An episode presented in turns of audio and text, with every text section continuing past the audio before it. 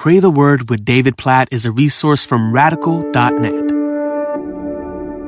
Isaiah chapter 36, verse 16. For thus says the king of Assyria Make your peace with me and come out to me. Then each one of you will eat of his own vine and each one of his own fig tree, and each one of you will drink the water of his own cistern.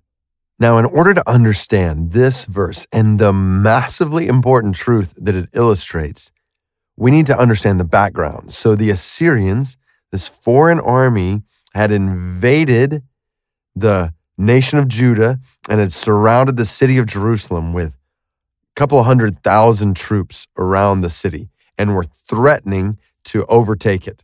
And so you can only imagine the people in Jerusalem were frightened, they were scared, they didn't know what to do. And so basically, the king of Assyria, through his messenger, comes out and says, Hey, make your peace with me. Like, turn and trust in me. Come out to me, and everything will be good for you. You'll eat of your own vine. You'll have your own fig tree and you'll drink water from your own cistern. And he's basically saying, you look at the context, he's saying, don't trust in God. Don't trust in your king who's telling you to trust in God. Trust in the king of Assyria instead, and everything will go well for you. Now, in that picture, I want you to think about your life. I think about my life and all the alluring promises of this world the ways this world says, if you do this, things will go well for you.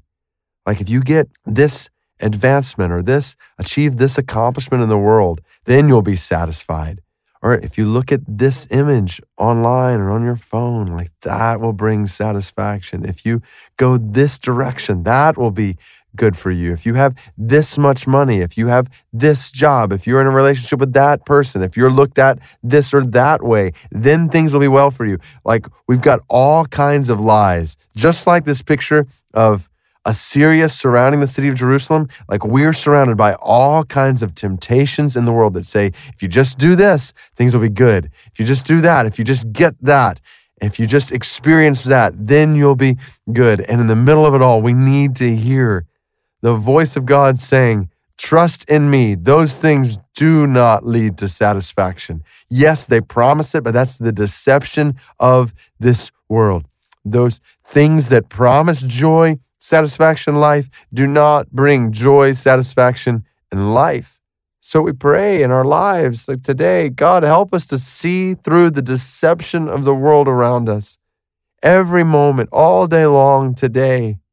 Lord, help us to see that the things of this world, the possessions of this world, the fame of this world, the pleasures of this world don't bring ultimate pleasure. They don't bring ultimate joy. They don't bring ultimate life. They actually pull us away from pleasure and joy and life that is found in you alone. So, God, help us to look to you. Help us to trust in you, bombarded by all kinds of lies around us in the world it's, it cause us to think like, oh yeah, if I just have this or that, then I'll be happy. If I'm just in this or that position, then I'll be happy. Lord, our happiness, our joy is only found in you. So help us to rest in you, help us to be content in you, and help us in the process then to see through the deceptive promises of this world that ultimately are empty.